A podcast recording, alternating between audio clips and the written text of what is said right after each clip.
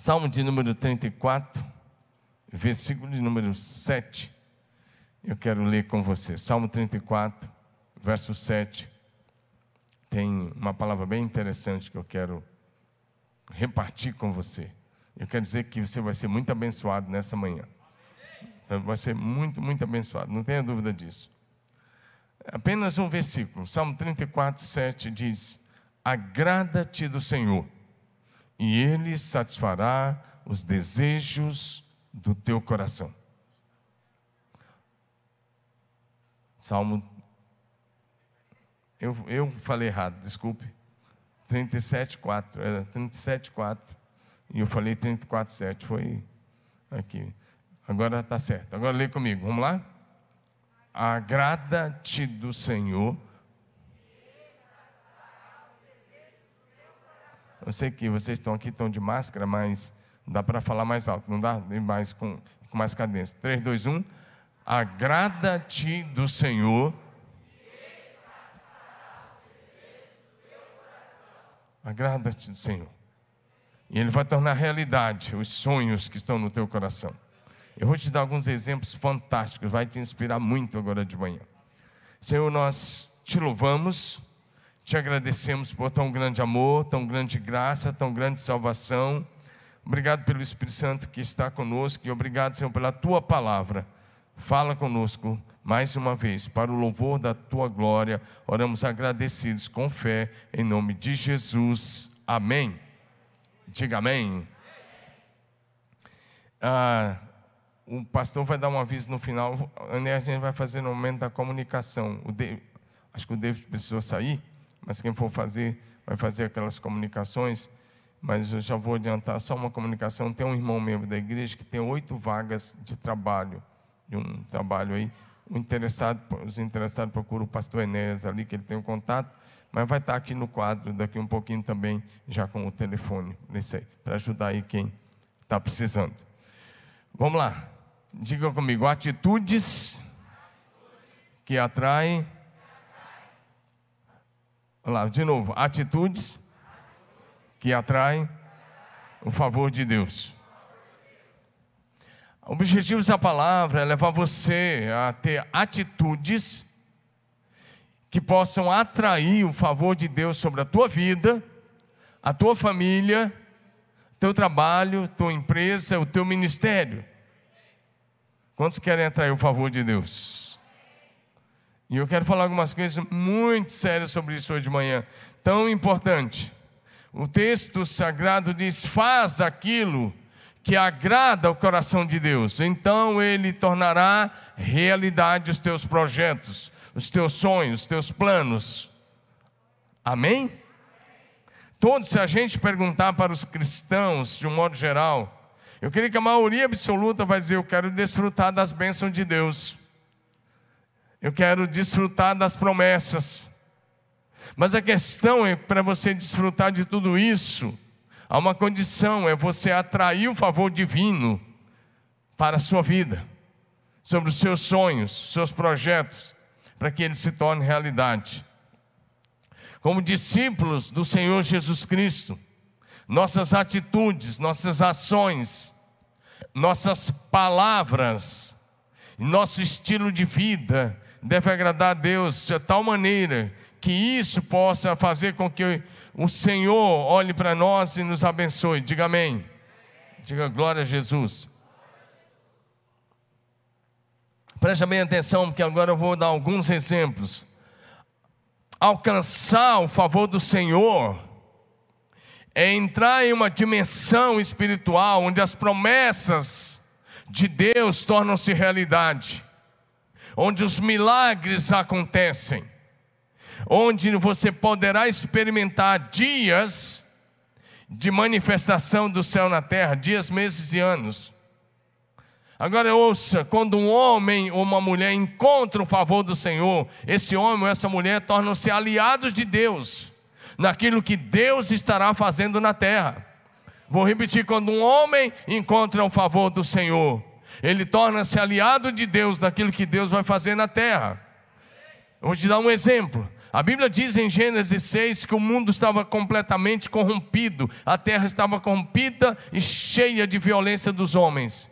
Mas, a partir do verso 6 diz assim: Noé, porém, achou graças diante de Deus. Sabe o que significa achou graças? O estilo de vida que Noé vivia agradou a Deus. E porque o estilo de vida que ele vivia agradou a Deus, ele foi escolhido para dar continuidade à humanidade, ou história da humanidade. Ou seja, dentro do que eu estou te dizendo, quando um homem encontra o favor do céu, essa pessoa é escolhida para se tornar um aliado de Deus naquilo que Deus vai estar fazendo na terra.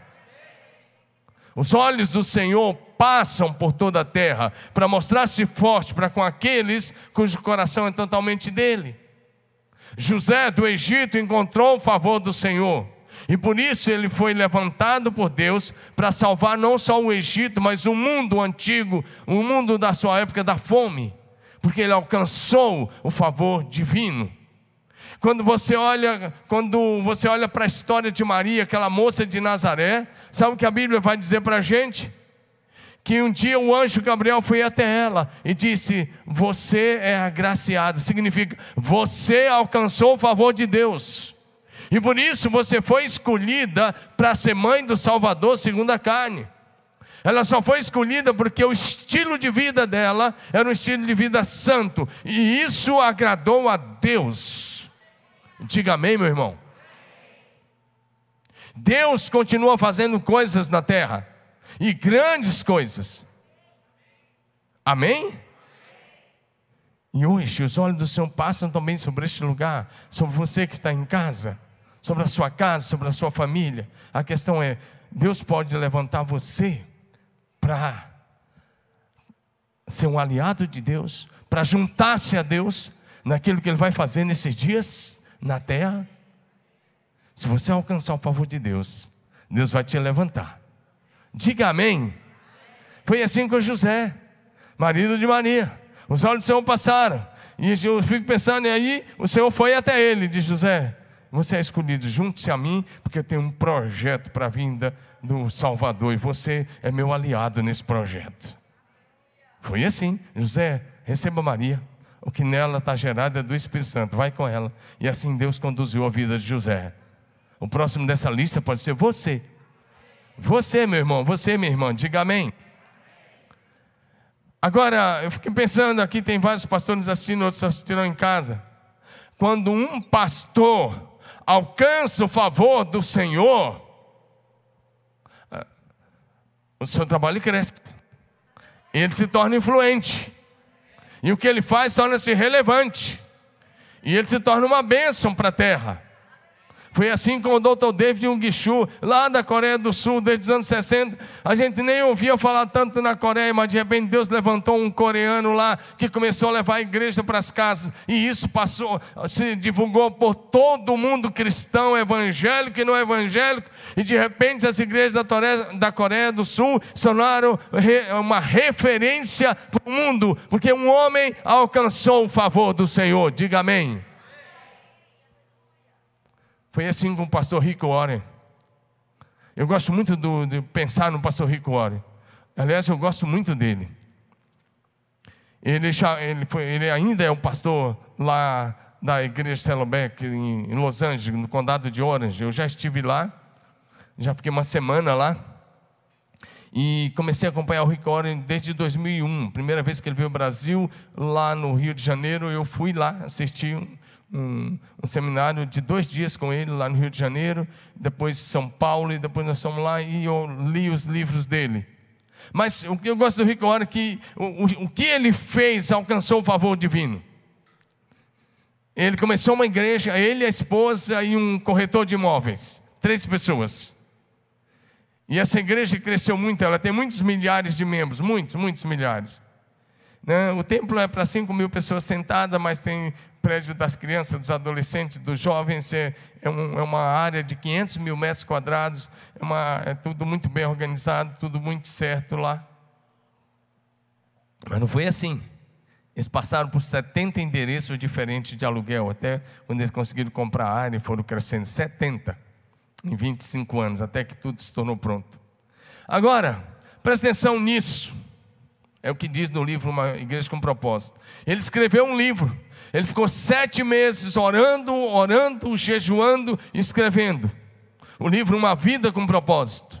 E esse livro Uma Vida com Propósito, só em inglês, vendeu 40 milhões de cópias. 40 milhões só em inglês. Em português, ele vendeu mais de um milhão de cópias. Eu dei esse livro para muita gente e continuo oferecendo para as pessoas que estão começando a caminhada. Mas o que eu gosto que é do, do pastor Ricori, que ele alcançou o favor do Senhor, é que quando veio esse dinheiro todo, milhões de dólares, ele pegou, chamou o contador da igreja e disse assim para ele: Enquanto eu recebi dessa igreja nesses 25 anos que eu sou pastor aqui, e o contador fez os cálculos e disse tanto, ele fez o cheque e ele foi lá e e devolveu cada centavo e corrigido daqueles 25 anos que ele tinha recebido de salário. Ele pegou ah, o restante e ofertou para a igreja e para a obra missionária. Criou uma organização chamada PIS, que trabalha pra, ah, com a, a, ideia de eh, erradicar a pobreza, erradicar a miséria, erradicar as doenças graves, e assim atua muito na África. E aí ele passou a ser dizimista ao contrário. Ele devolveu, ele devolve, devolve 90% todo mês, 90% da sua renda ele devolve para Deus e ele vive com 10% da renda do seu, da venda dos seus livros e das suas coisas. Mas sabe de uma coisa? Mais de 400 mil pastores toda semana copiam e pregam os sermões do Rigor. Pastores de lugares tão simples, vão lá no correio, onde às vezes nem tem internet, mas no correio tem, baixa os sermões. Eu não faço isso, eu nunca copiei os sermões dele, mas pastores do mundo todo copiam e pregam os seus sermões. Ele se tornou um homem relevante. E quando eu estive lá, estava no auge disso, eu falei, eu vou fotografar o carro dele. Eu fui lá na, na, no estacionamento, de curiosidade, fotografei o carro dele e da esposa dele. Porque ele deu um testemunho dizendo que ele não tinha trocado de apartamento, nem de carro e nem mesmo de, de blazer, de paletó, quando ele ganhou esse dinheiro. Ele colocou tudo a serviço do reino. E isso alcança, o generoso alcança o favor de Deus. Agora presta atenção numa outra coisa. Quando, quando uma família, presta atenção nisso, quando uma família alcança o favor do Senhor, Ouça isso, papai e mamãe. Quando uma família alcança o favor do Senhor, os membros dessa família são levantados por Deus para cumprir os propósitos do Senhor na terra. Então, Deus levanta essa família e a partir dessa família, Deus estabelece uma linhagem santa na terra. Ou seja, se a sua família alcançar o favor do Senhor, seus filhos, a partir de você, seus filhos, netos, bisnetos, serão estabelecidos como uma linhagem santa na terra.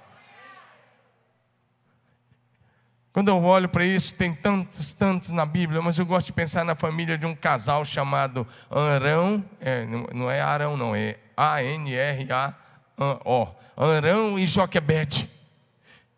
Que casal maravilhoso. Eles criaram três filhos, tiveram três filhos: Miriam, a mais velha, Moisés e Arão. E olha, Miriam foi profetisa. Arão, primeiro sacerdote, quando foi estabelecido o sacerdócio em Israel, Arão foi o primeiro sacerdote. E a função que ele ocupou é como se fosse de sumo sacerdote. A partir daí, Deus estabeleceu um, um, algo tão, um princípio tão poderoso em Israel, que para ser sacerdote de Israel, tinha que ser nascido da tribo de Levi, da tribo de Levi e da linhagem direta de Arão. Séculos e séculos e séculos. E Moisés, o grande libertador do povo de Israel, o grande líder, o maior líder que nós temos no Velho Testamento foi Moisés. E eu fico perguntando: o que, que esse casal fez? Como é que foi o estilo de vida daquele casal, Arão e Joquebede? Para ter três filhos tão influentes, tão santos, tão poderosos na terra.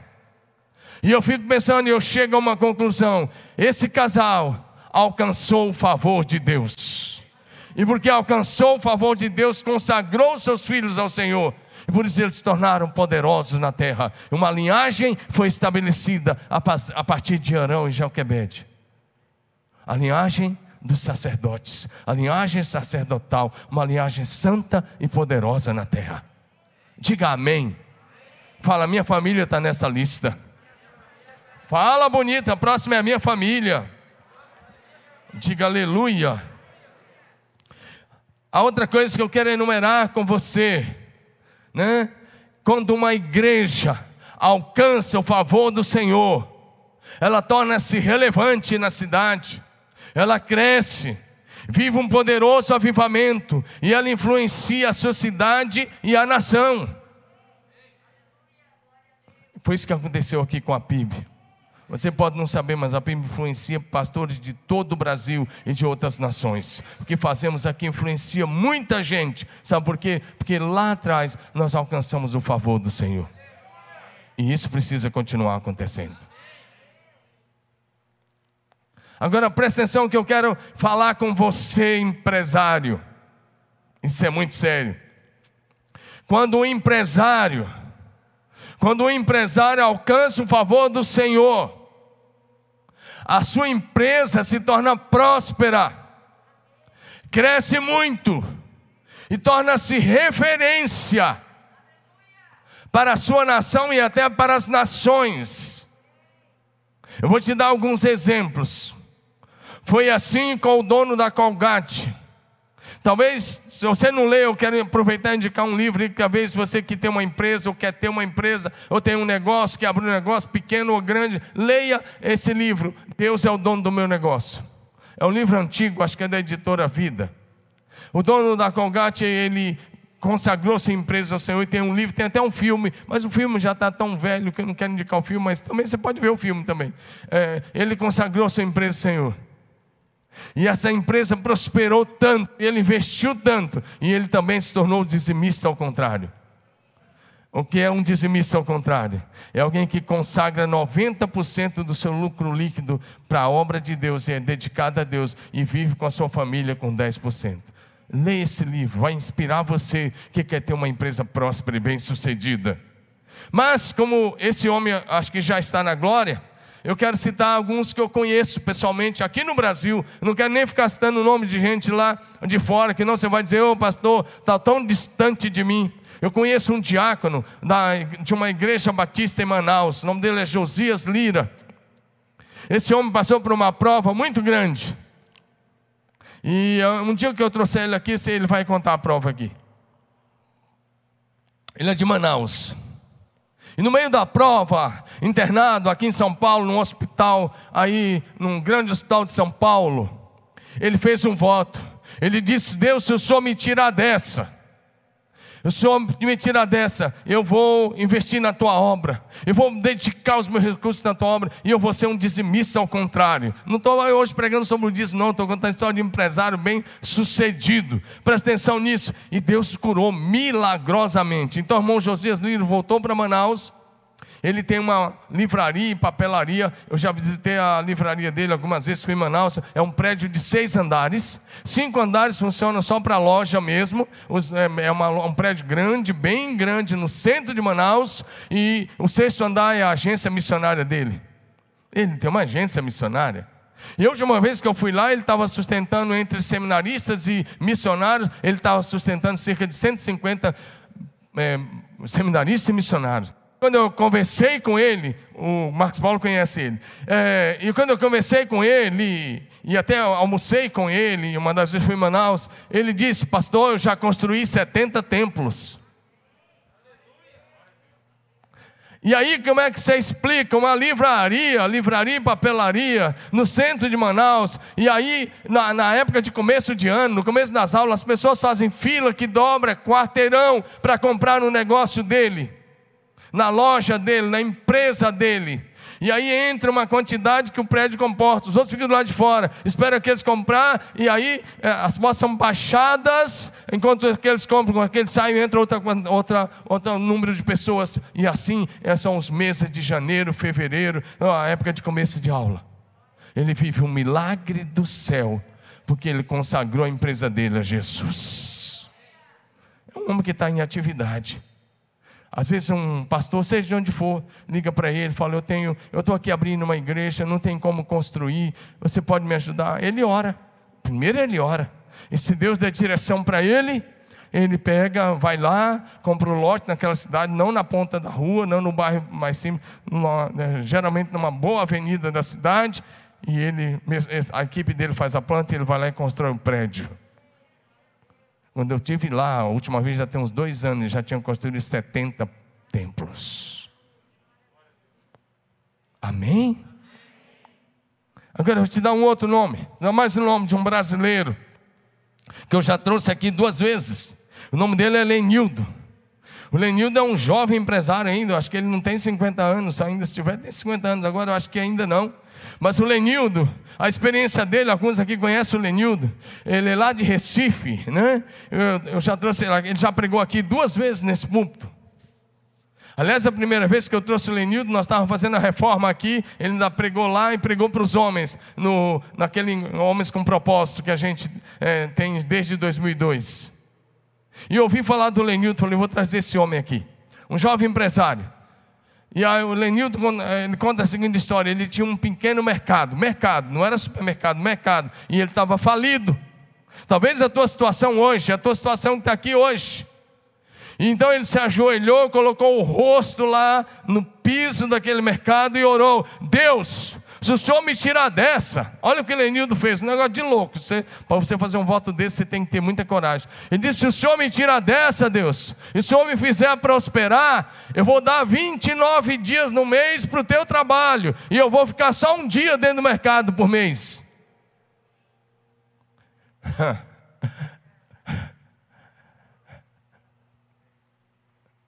e Deus tirou. O Lenildo hoje é dono de uma, da rede de supermercado nordestino, uma rede próspera, um cara ético. Ele tem um livro chamado Riqueza Sim, Rico Não. Eu trouxe ele aqui depois que ele escreveu o livro a segunda vez. E quando ele veio aqui, eu falei, Lenildo, eu levei ele para almoçar num restaurante bom da cidade. Lenildo, eu vou pagar, né? Eu, eu tinha pedido a coisa, ele falou, não, você não pode tirar a benção. Eu falei, Lenildo, eu vou pagar. Ele disse: Não, faz parte do meu voto, eu vou pagar o almoço. Eu fui pagar o hotel, ele disse: Não, faz parte do meu voto, eu vou pagar o hotel. Ele pagou as passagens aéreas, ele pagou o hotel, ele pagou o almoço e ele deu oferta para essa reforma. Quando Deus, quando o homem alcança o favor do Senhor, ele prospera de forma inexplicável. A rede do, no, do supermercado do Lenil chama Rede Nordestino Divino.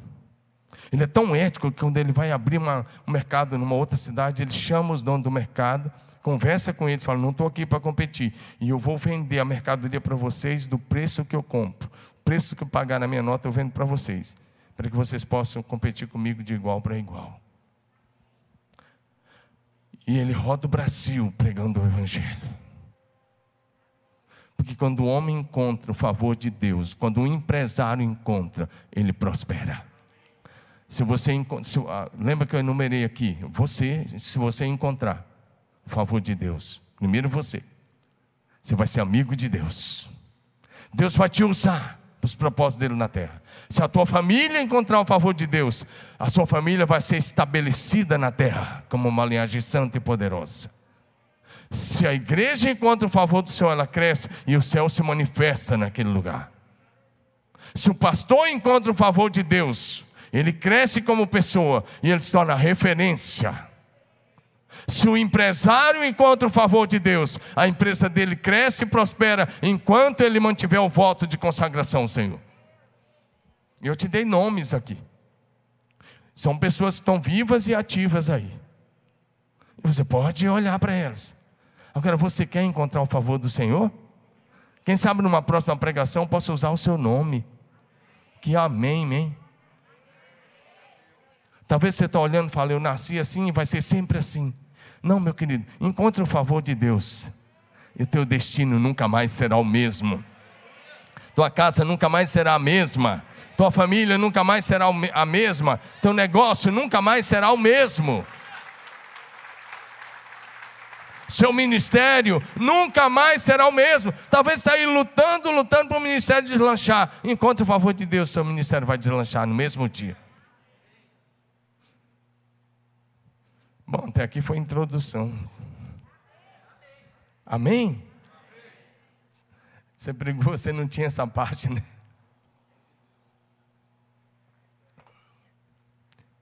Primeira coisa, se você quer encontrar o favor de Deus, tenha uma visão positiva do futuro. Diga comigo, visão positiva do futuro. Lê bem bonito, visão positiva do futuro. Quando Deus chama alguém, e até os nomes que eu mencionei, quando Deus levanta um homem como esse, uma das coisas que Deus faz é dar uma visão positiva do futuro. Porque às vezes nós temos uma visão muito negativa. A gente começa a pensar e aí olhar só para pandemia, epidemia, doença, problemas, a gente começa a enxergar só as dificuldades, mas Deus pode usar a maior das, das dificuldades para ser um milagre na vida de outras pessoas. Eu quero exemplificar mais uma vez com Abraão. Quando Deus chamou Abraão, a primeira coisa que Deus fez, quando Deus chama um homem, a primeira coisa, ou uma mulher, seja quem for, quando Deus chama alguém, a primeira coisa que Deus faz é trabalhar a visão. Diga comigo, visão. Porque na maioria das vezes nós somos tentados a, orar, a olhar para as impossibilidades, nós somos tentados a olhar para aquilo que nós não temos, nós somos tentados a olhar para aquilo que nós achamos que não podemos, nós somos tentados a olhar para os problemas, e eu faço uma pergunta: onde estão seus olhos hoje? Porque onde estiver seus olhos vai definir a tua visão. Quando eu penso em Davi, que ele chega lá jovenzinho, lá na batalha, o gigante estava há 40 dias desafiando o exército de Saul, o exército de Israel, e ninguém fazia nada. Cada vez que o gigante aparecia de manhã e aparecia à tarde e desafiava e falava palavras de afronta, os soldados de Saul fugiu, tremiam de medo. Mas de repente chega Davi lá e os olhos de Davi não estavam no tamanho do gigante, os olhos de Davi estavam no Senhor. Diga aleluia. Talvez seus olhos hoje estão no gigante que está diante de você. Talvez é financeiro, é uma enfermidade, é um problema familiar, é alguma coisa que precisa ser curada. Quero encorajar agora, tira os olhos do gigante. Coloca os olhos em Jesus. Quando Deus chama Abraão, Deus disse a Abraão: Quero que você coloque os olhos lá na frente. Eu gosto de pensar algumas coisas. Olha o que está, olha o tamanho dessa visão. Gênesis 12, 3. Deus chega para ele e diz: Abençoarei os que te abençoarem, e amaldiçoarei os que te amaldiçoarem. Agora, até aí você fala, mas cadê a visão? Olha a parte B. Em ti serão benditas todas as famílias da terra. Meu Deus, que visão! Deus está chamando e diz: Olha, em ti, no teu descendente, de acordo com Gálatas 3, é no teu descendente Jesus Cristo, todas as famílias serão abençoadas, diga aleluia. Uma visão tremenda. Deus está dizendo, Abraão, eu quero que você enxergue cada família da terra. E eu quero dizer a você que cada família da terra pode ser abençoada no teu descendente, Jesus Cristo de Nazaré. Diga aleluia. Então, por isso que eu disse numa live sexta-feira, eu, tenho, eu tomo cuidado com as minhas orações. Às vezes eu erro, continuo errando às vezes, na, na oração. Mas eu tomo cuidado. Eu disse, se eu ficar orando, ficar na minha hora de oração, e se eu orar só pela Rosângela, e só pelo Davi e a Jamila que estão aqui, o Jean, a Renata e agora o Lucas, se eu, se eu orar só por eles, eu estou completamente errado. Essa é uma oração egoísta. Porque eu estou olhando, enxergando só a minha família. Quando Deus quer que eu enxergue cada família dessa cidade. Não é só a igreja, eu sou um pastor da cidade. E quem é pastor precisa ser pastor da sua cidade e da nação. Então a minha oração para ela fazer sentido diante de Deus, para ela não ser egoísta, eu tenho que olhar, eu tenho que olhar para cada família e enxergar cada família diante do trono, enxergar cada família lavada pelo sangue de Jesus, enxergar a salvação entrando em cada casa. Então eu me ajoelho lá e digo: Deus, eu não abro mão de nenhuma família de Marília para Jesus. Porque senão vira uma oração Presta atenção na sua oração. Se ela for só pela tua família, com todo respeito, é uma oração muito egoísta. Todo dia, Senhor, cura meu filho. Senhor, livra meu filho. Senhor, faz isso. Senhor, aquilo. É muito egoísmo. A gente tem que enxergar todos. Porque Deus disse a Abraão: Em ti serão benditas todas as famílias. Nós estamos debaixo dessa mesma bênção. Diga aleluia. E na nossa fé tem que atingir milhares de pessoas. Diga amém. E aí você já conhece. No capítulo 13, de 14, 15. Deus chega para Abraão e fala: Olha o pó da terra.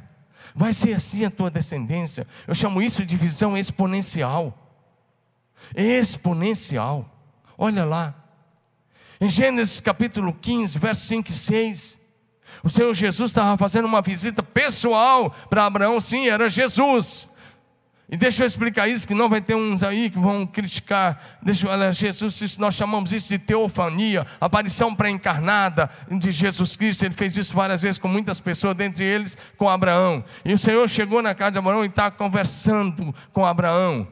Ele começa dizendo: Abraão, o seu galardão vai ser muito grande. E Abraão resolve abrir o coração com o Senhor e diz: Como? O Senhor não me deu filhos?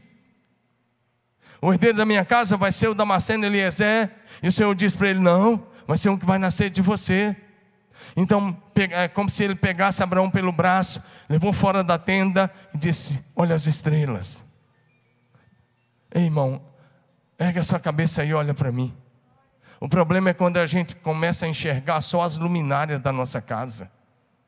A, gente tá, a nossa visão está tão pequena que a gente só está enxergando as luminárias do, do, teto da nossa casa, e o Senhor quer nos chamar para fora e, diz, e dizer para você: olha aí, veja a imensidão do céu, veja os bilhões de estrelas, eu te chamo para algo grande, algo poderoso, muito além do que você é capaz de pedir, sonhar ou imaginar.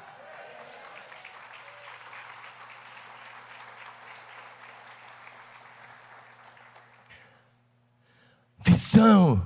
Eu digo que essa da estrela é extra exponencial, se é que pode usar esse termo. É para lá de exponencial, é demais. Ele chama fora. Olha aí, Abraão. Ele está dizendo assim, para de ver apenas as lamparinas, que era lamparina, ou os lampiões aí, lampião, lamparina, sei lá, candeeiro, de dentro da sua tenda. Olha as estrelas. Vai ser assim. Meu irmão, amplie a sua visão. Você serve o Criador dos céus e da terra. As promessas do Senhor são ilimitadas. Nenhuma delas cai por terra. Nenhuma promessa, nenhuma palavra caiu por terra, nenhuma promessa vai cair por terra na sua vida. E a sua dedicação vai definir se essas promessas vão atrasar ou se você vai antecipar isso na sua vida. E o objetivo dessa palavra é: começa a fazer aquilo que agrada o coração de Deus. Então você vai viver antecipadamente o que Deus tem para você. Você não precisa esperar o próximo ano. Comece agora, diga amém. É bem interessante como diz assim: olha para isso. E aí você precisa começar a se enxergar como Deus te enxerga. Mude o seu conceito. Vença as suas próprias limitações. Porque eu e você somos limitados, mas Deus é ilimitado. Às vezes você está dizendo para Deus o tempo todo: não dá, não posso, não tenho. Para com essa conjugação. Que conjugação pobre. Para com isso. Quando Deus chamou Moisés, sabe o que ele respondeu? Não dá. E Deus insistiu e ele continuou dizendo: Não dá. Pensa num cara que resistiu o chamado. Enfim, Deus fez todos os testes com ele. Coloca a mão no peito, fica leprosa, tira, tá, coloca de novo, fica boa. Pega a cobra pela cauda, ele pega, ah, não, joga o cajado, vira cobra. Pega pela cauda, vira cajado. E Moisés está dizendo: Não dá. E aí, por último, ele diz assim para Deus: Eu sou gago.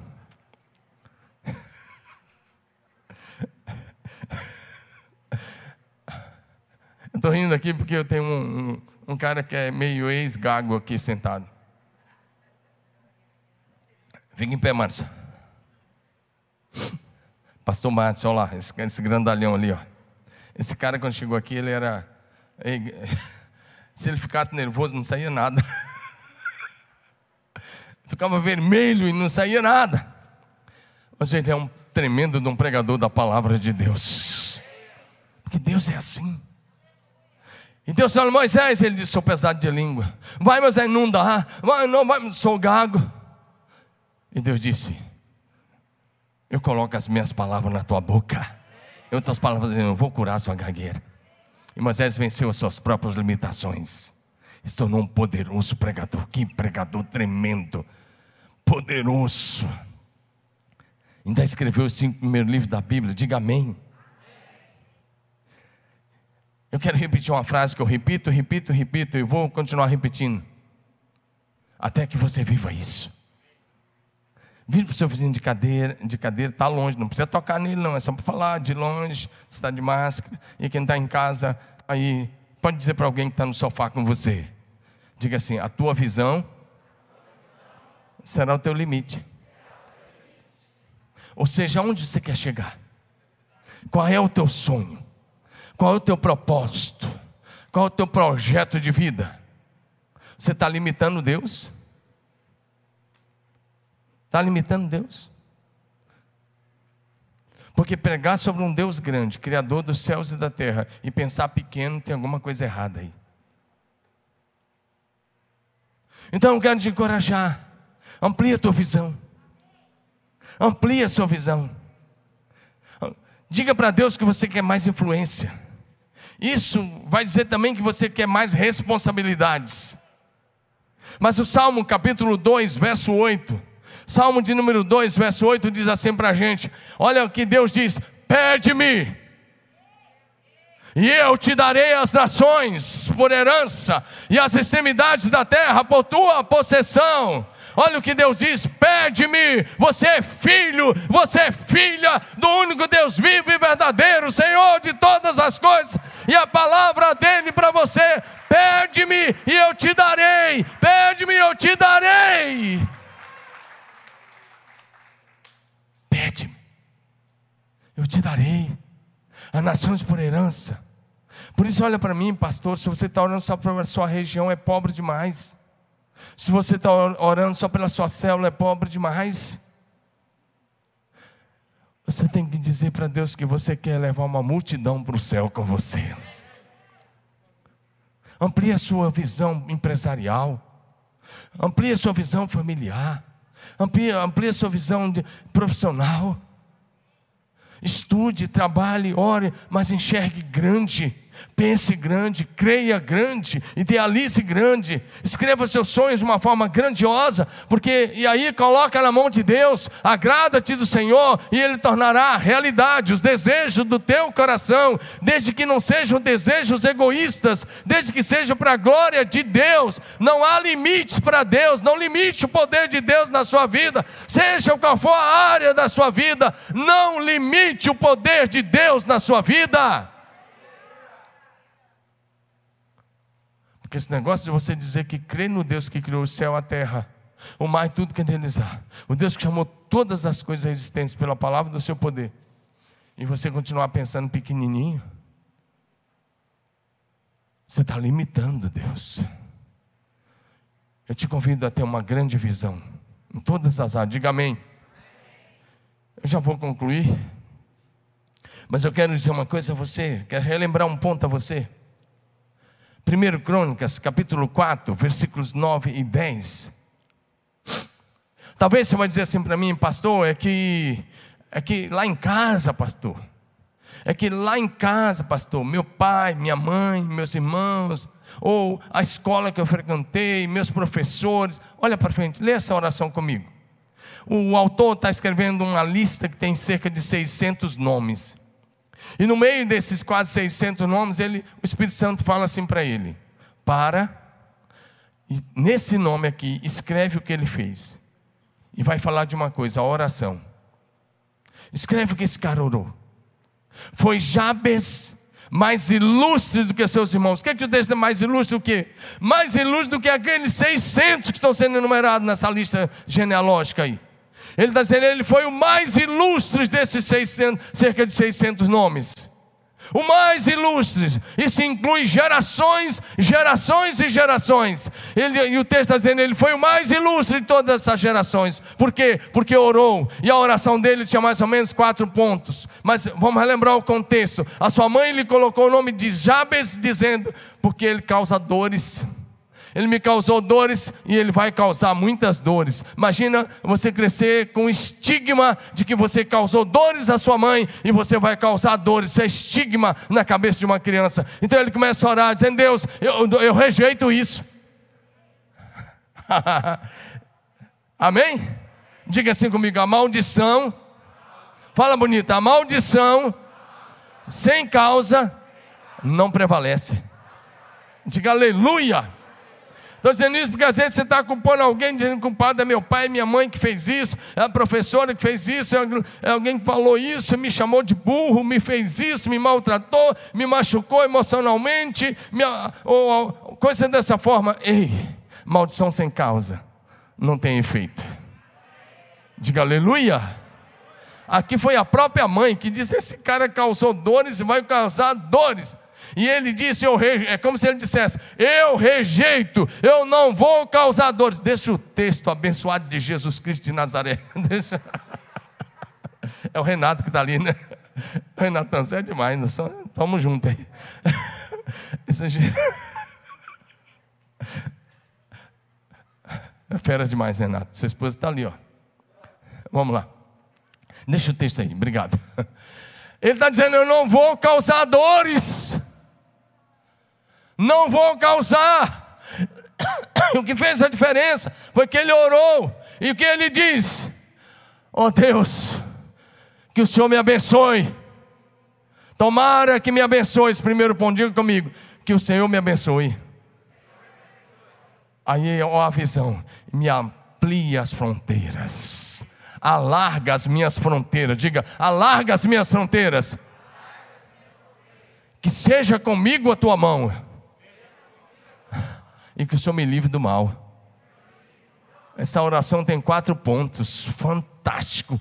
Começa a orar essa oração, não como reza, por favor, como reza não vai funcionar, mas estabelece esses pontos e começa a orar. Deus, eu preciso da tua bênção, porque a bênção do Senhor é que enriquece e não vem acrescida de dor algum.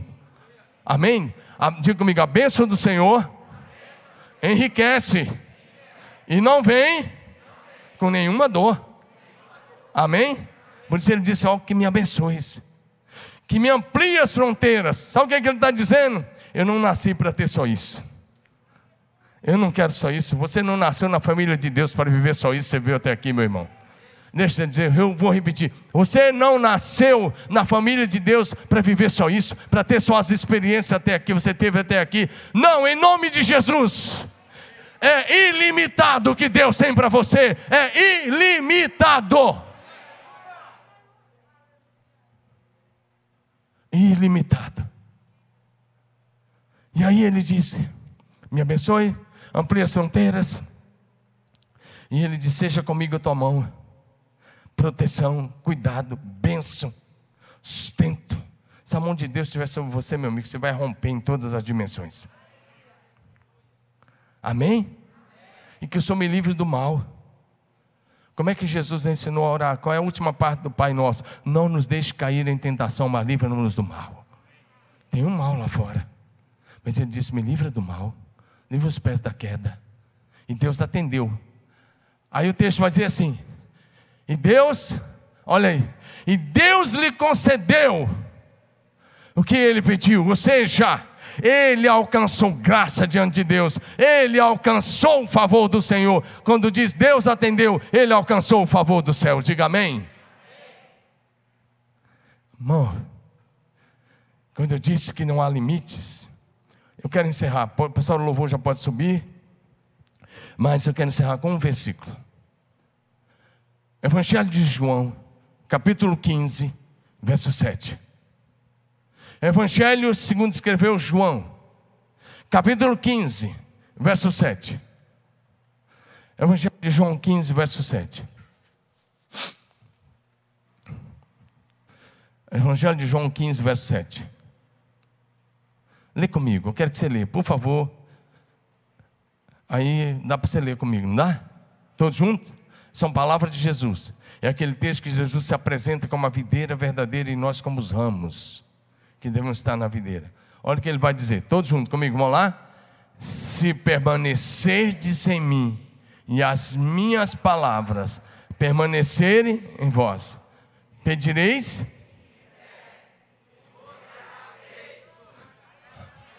Deixa o versículo mais um pouquinho. Jesus disse: Se permanecerdes em mim, e as minhas palavras permanecerem dentro de vocês, vocês podem pedir o que quiserem, e será feito.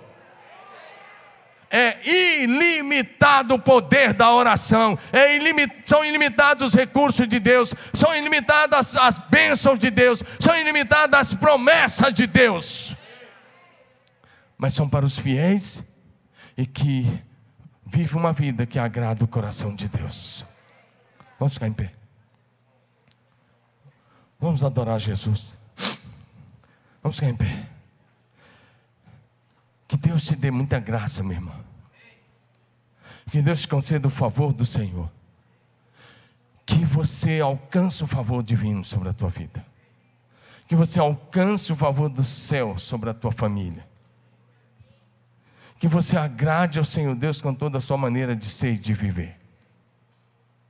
Porque quando um homem alcança o favor de Deus, Deus o levanta. Ele se torna aliado de Deus na sua geração. Quando uma família alcança o favor de Deus, se estabelece uma linhagem santa na terra. E Deus mostra as suas grandezas através dessa família. Quando um empresário alcança o favor de Deus, sua empresa prospera. Quando um pastor alcança o favor de Deus, seu ministério deslancha.